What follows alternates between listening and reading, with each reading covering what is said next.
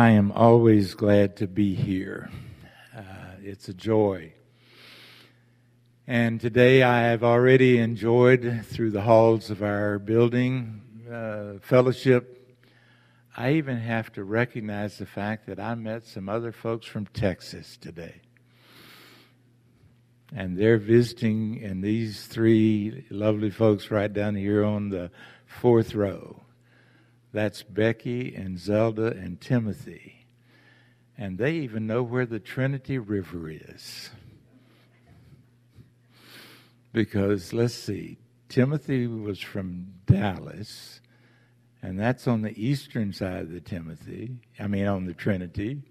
And Becky is from Fort Worth, which is on the western side. And so, but they got together anyway. And the, these folks uh, are visiting with us today, and it was good to meet y'all. We welcome you, and we are a part of God's family. And we're going to talk about how we got there today. But I want you to remember, those of you that have been here for the last few weeks, we've been in a series that I chose to call Following Jesus. Now, I saw somewhere this past week that uh, I was going to conclude my series on following Jesus. Now, I don't know if that's true or not, because that's in the Lord's hands. And the fact is, I want to say to you and to me and to all of us that, to be honest, I never want us to conclude our thoughts about following Jesus, because that's the very foundation of us being Christian men and women is to follow him and to learn more and to be disciples and to grow and to be sanctified and to be servants and to be all those things that we talk about. So I just want to remind you go back with me just a little bit because we started several weeks ago with those simple words that Jesus said to those fishermen beside the lake. And he invited them to come and follow him.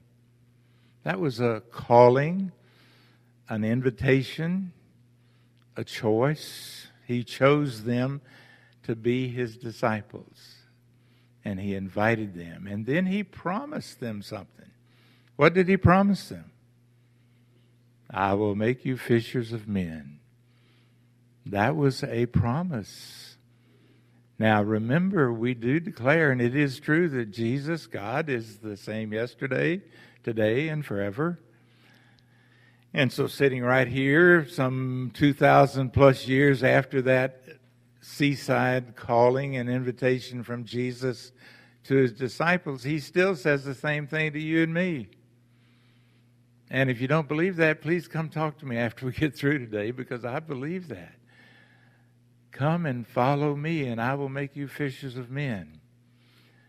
And we decided we were going to talk about following him, and we've looked at him for several weeks.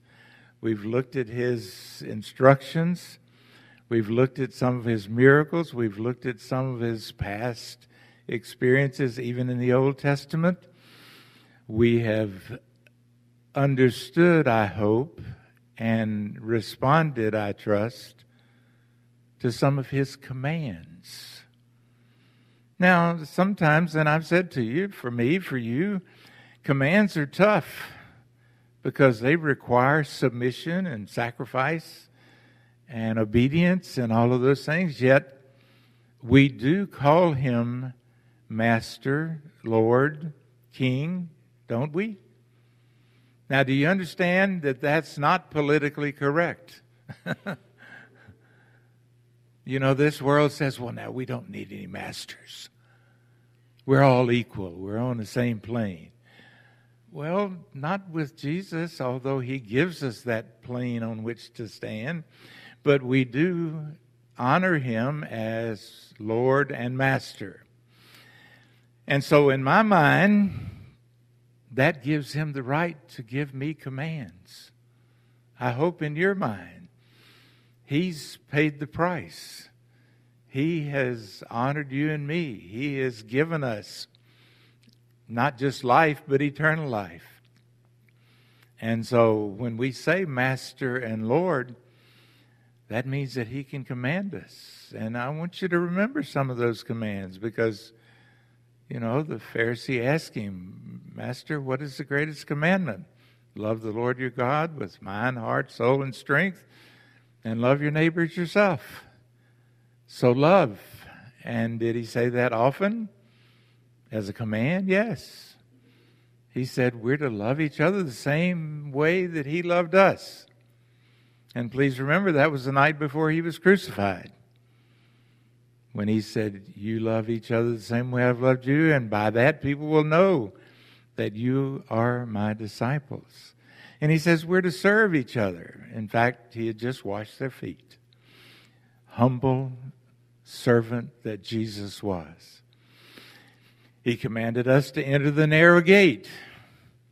Now, that's a simple little statement in the Sermon on the Mount, but that was a command. It wasn't if you choose to, or if it suits you, then go through the narrow gate.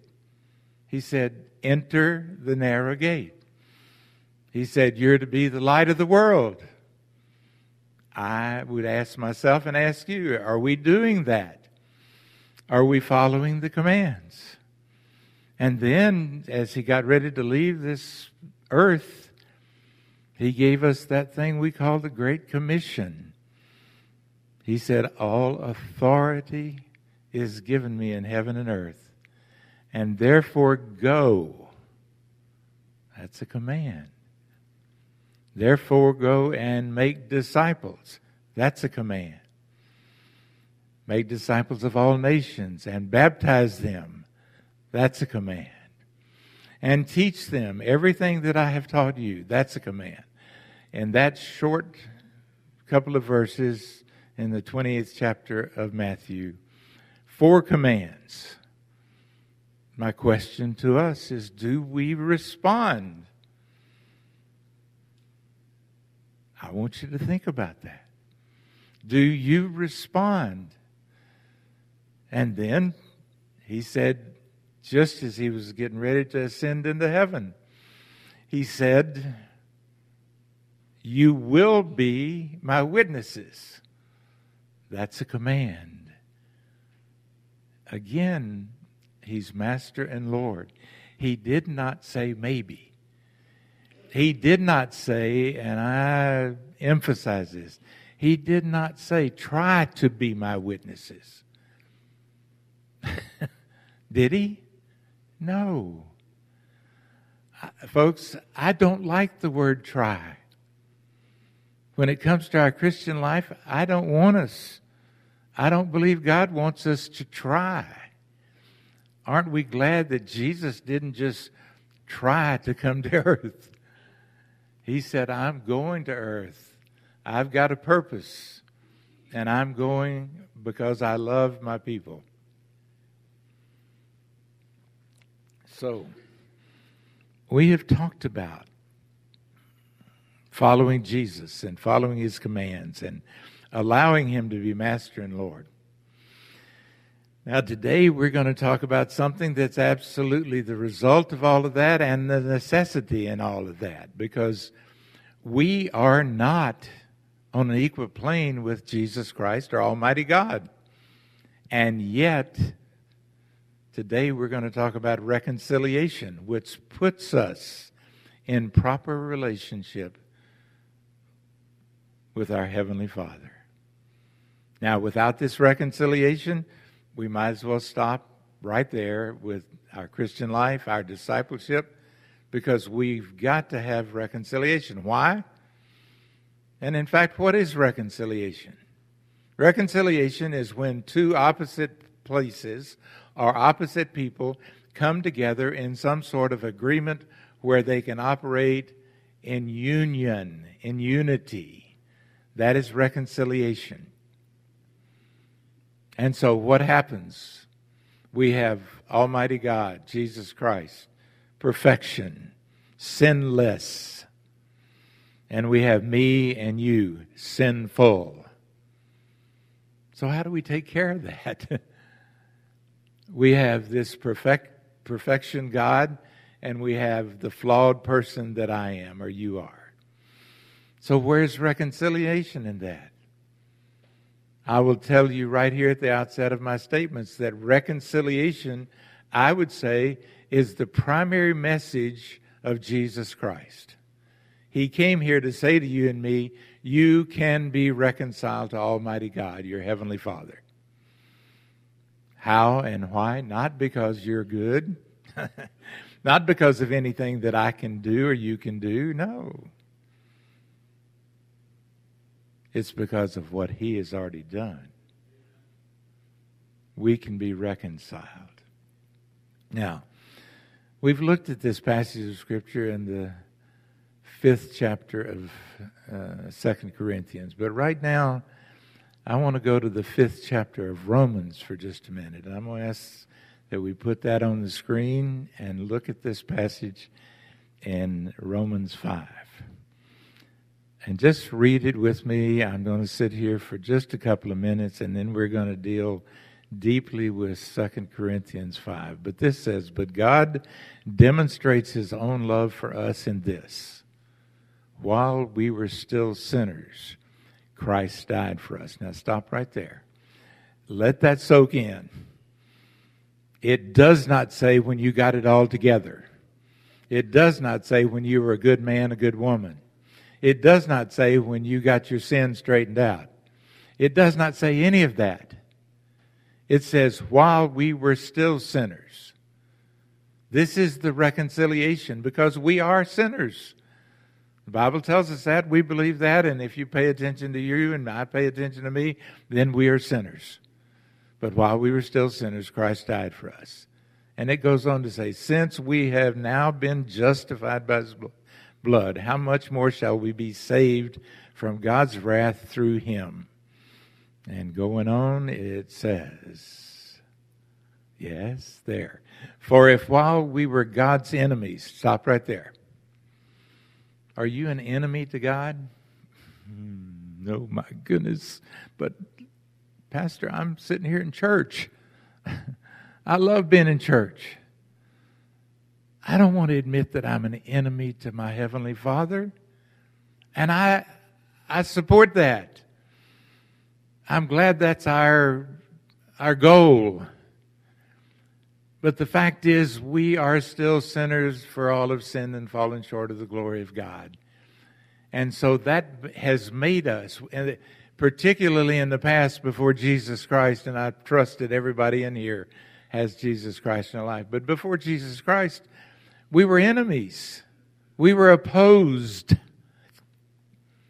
to the truth of Almighty God. But while we were God's enemies, we were reconciled. There's our key word.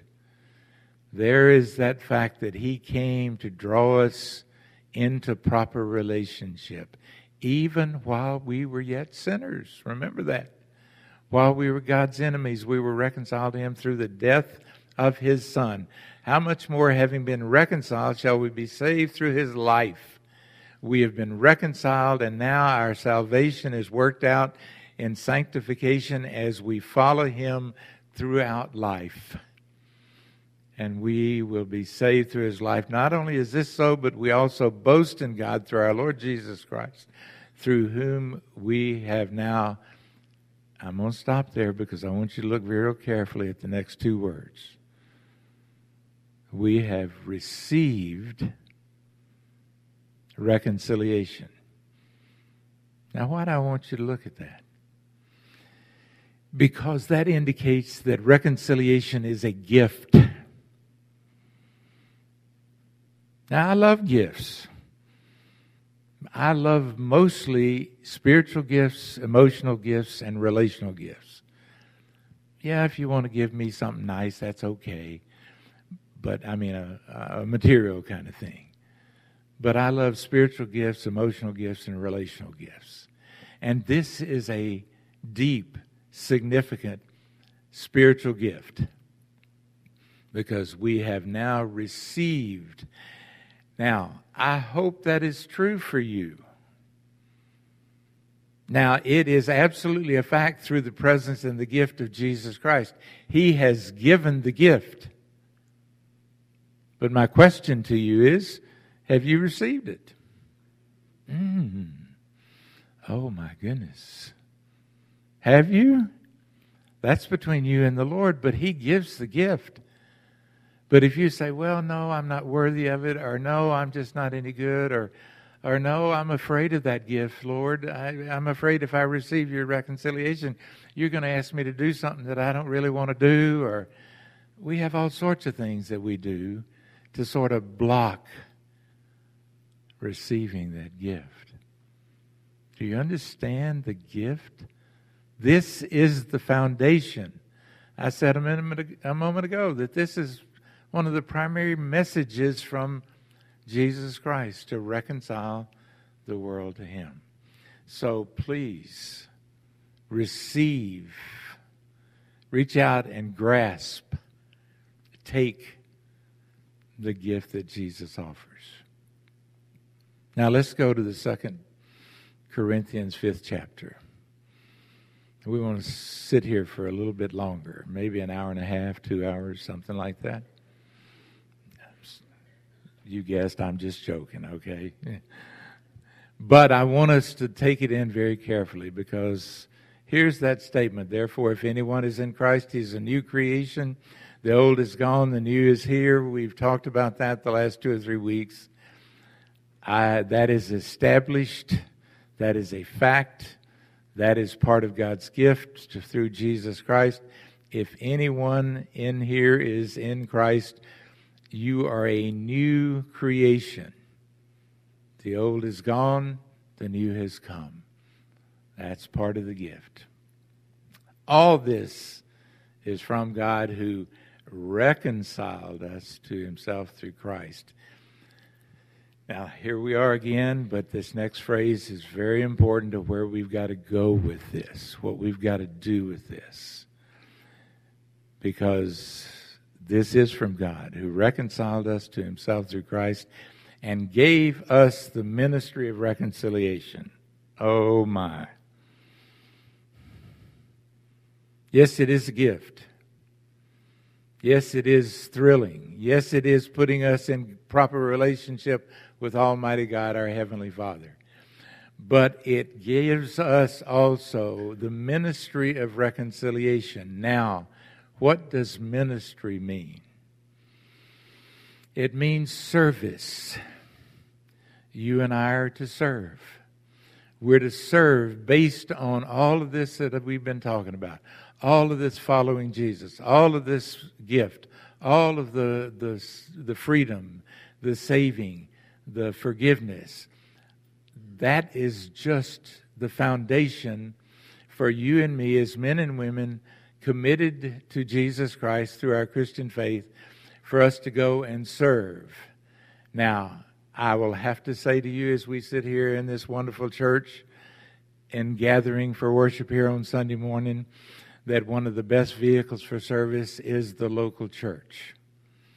And Kings Grant, I visited with people I do on Saturday. I love it.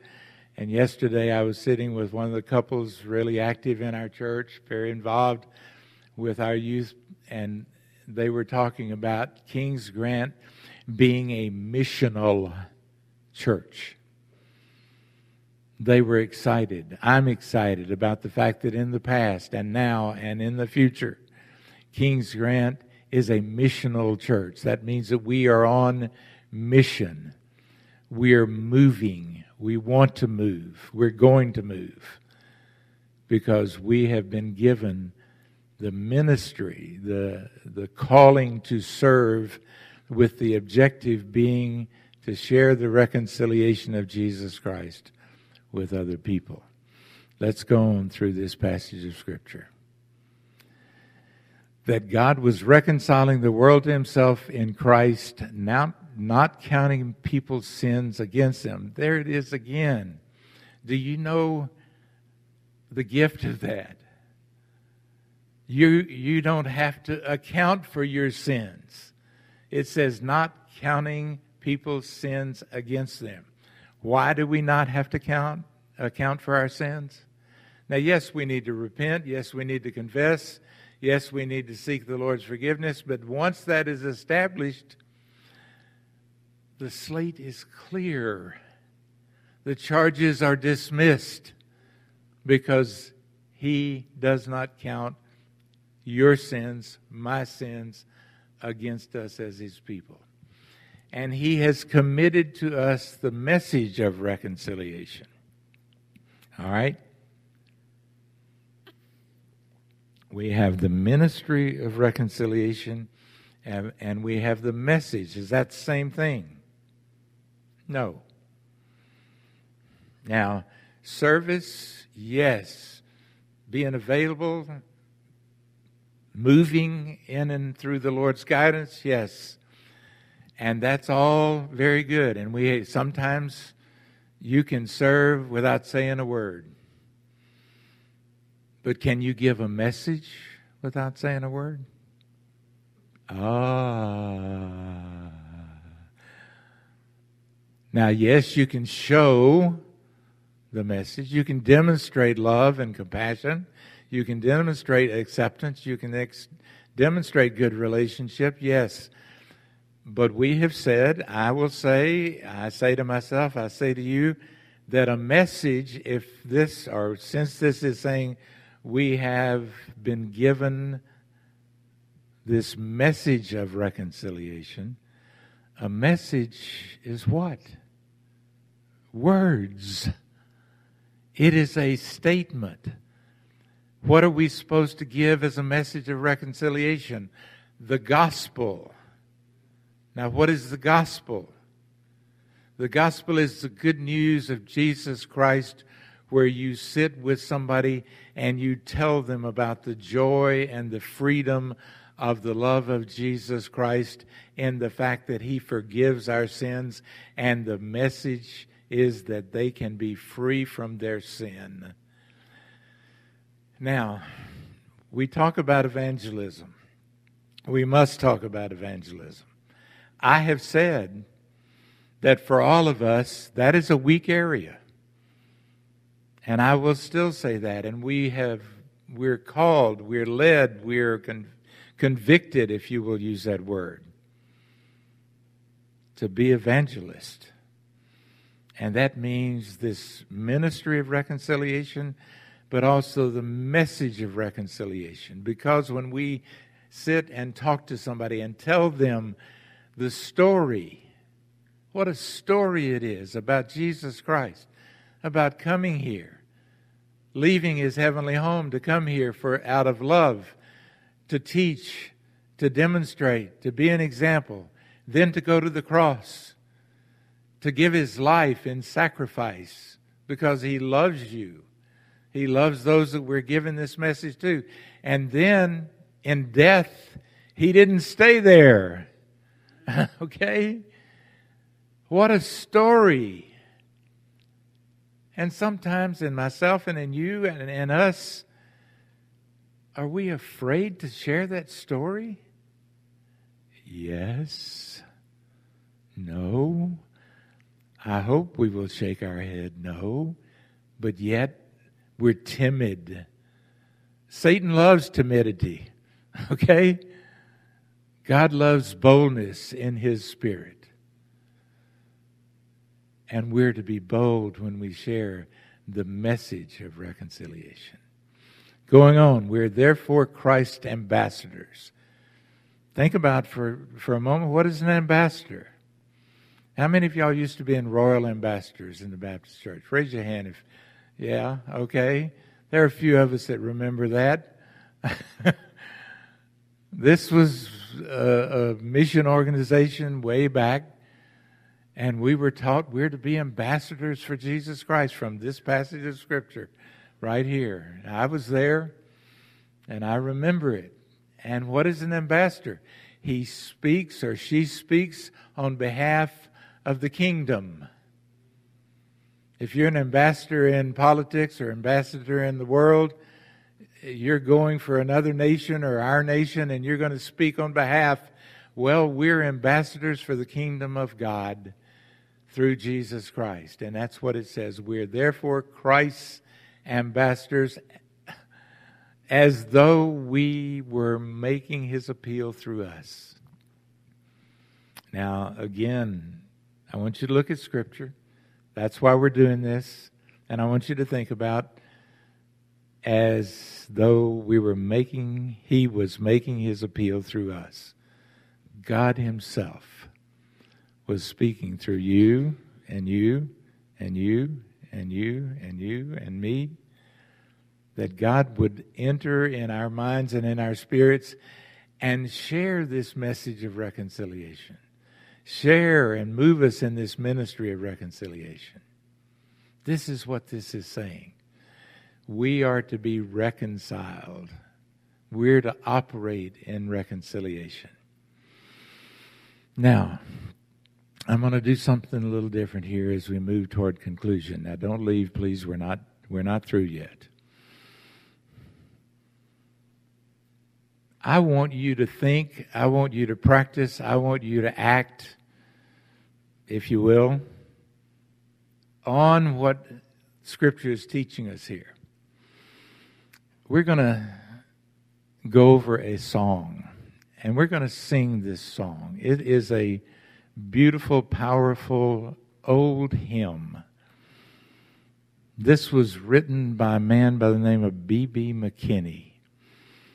Now, folks in Texas have heard a lot about B.B. McKinney because he was at Southwestern Baptist Theological Seminary.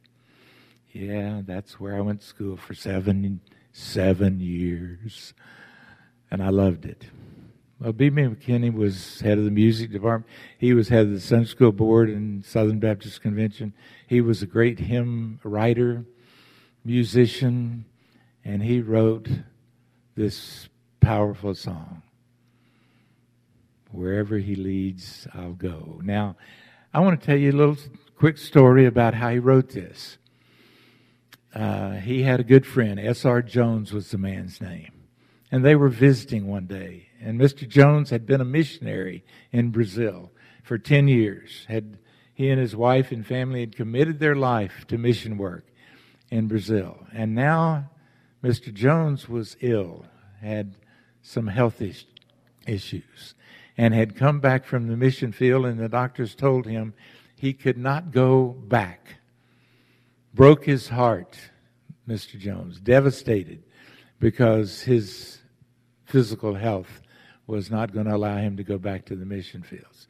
B.B. McKinney was having lunch with Mr. Jones and was sharing, and Mr. Jones was sharing this with Mr. McKinney, and Mr. McKinney asked Mr. Jones, What will you do?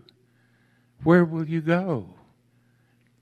And Mr. Jones said one phrase Wherever he leads, I'll go. And that afternoon, B.B. McKinney wrote this hymn. And that evening, in a gathering of Christian people, B.B. McKinney introduces hymn and sang it for the first time in 1936. Somebody do the math. I think that was 87 years ago. Long time ago. Now, I love music. I love some of the old hymns. I want them to be done with power. I love contemporary music. I love some of what we do here. I just love music that worships the Lord. But now, what does this hymn do? Now, I'm going to read some of it to you here for a moment. Well, it's on the screen. Let's just read it on the screen. Take up that cross and follow me, I heard my master say. I gave my life to ransom thee. Surrender your all today. Wherever he leads, I'll go. Wherever he leads, I'll go. I'll follow my Christ who loves me so. Wherever he leads, I go. Now, let me say something here for just a second. I want you to think about the, the term wherever. Now, I think about another term that's very akin to this, and it's whatever. I will tell you that when I pray about a decision or I pray about seeking the Lord, if I'm doing it right, the first thing that I say to my Heavenly Father is, Lord, I will do whatever you tell me to do. Now, here, the first thing that you and I need to do is we need to say, We will go and do wherever you tell me to go. So, this is what this is saying. Now, we're going to sing this hymn in just a moment. We're going to sing it as a hymn of commitment. Now, I'm pausing for a moment because I want you to think about the term wherever. This is not saying, Lord, I'll go wherever you tell me as long as I'm ready to go there. or Lord, I'll go there if it fits my life schedule. Or Lord, I'll, I'll go there if, if you'll make it convenient for me. No. No. That's not what Jesus asks. That's what we desire. Yeah, I think you want to serve the Lord, or you wouldn't be sitting here this morning. But I really want to ask you if you're committed to the reconciliation of God, to being ministers and message bearers of the message of reconciliation, then I want to ask you to believe and to say genuinely, Lord, I'll go wherever you lead me to go. Now, it's up to you. I'm not going to come around and see if you're singing this song. We're going to sing all four verses. Sometimes we sing two verses, sometimes we sing three. All four verses, because there's a message in every one of the verses. And we may even sing it again if you do it real well. Or we may sing it again if you do it poorly. I want us to take in this as a statement of commitment to this whole business of following Jesus. And so I'm asking you not just to sing this as a closing hymn. Yes, it is an invitation. Yes, if you want to make a decision. Yes, if you want to join this good church, come and talk to me, please.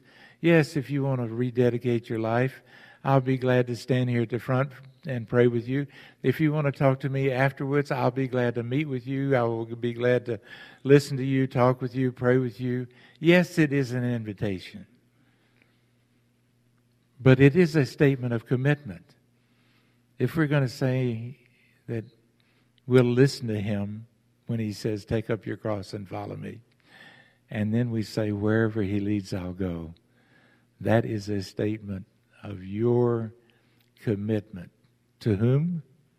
To Jesus Christ. Not to the church, not to Pastor Don, but to Jesus Christ. You understand what I'm asking you to think, pray, consider? Yes. Let's stand and sing all four verses of Wherever He Leads, I'll Go. Jesus, we sing that to you. Our prayer is is that that will be the commitment of each man and each woman that has just sung this beautiful hymn. And that we will follow you, our Christ, our Master, our Lord, because of your love, because of reconciliation, because you are Jesus. We thank you. And it's in your wonderful name that we pray. Amen. God bless you. You're dismissed.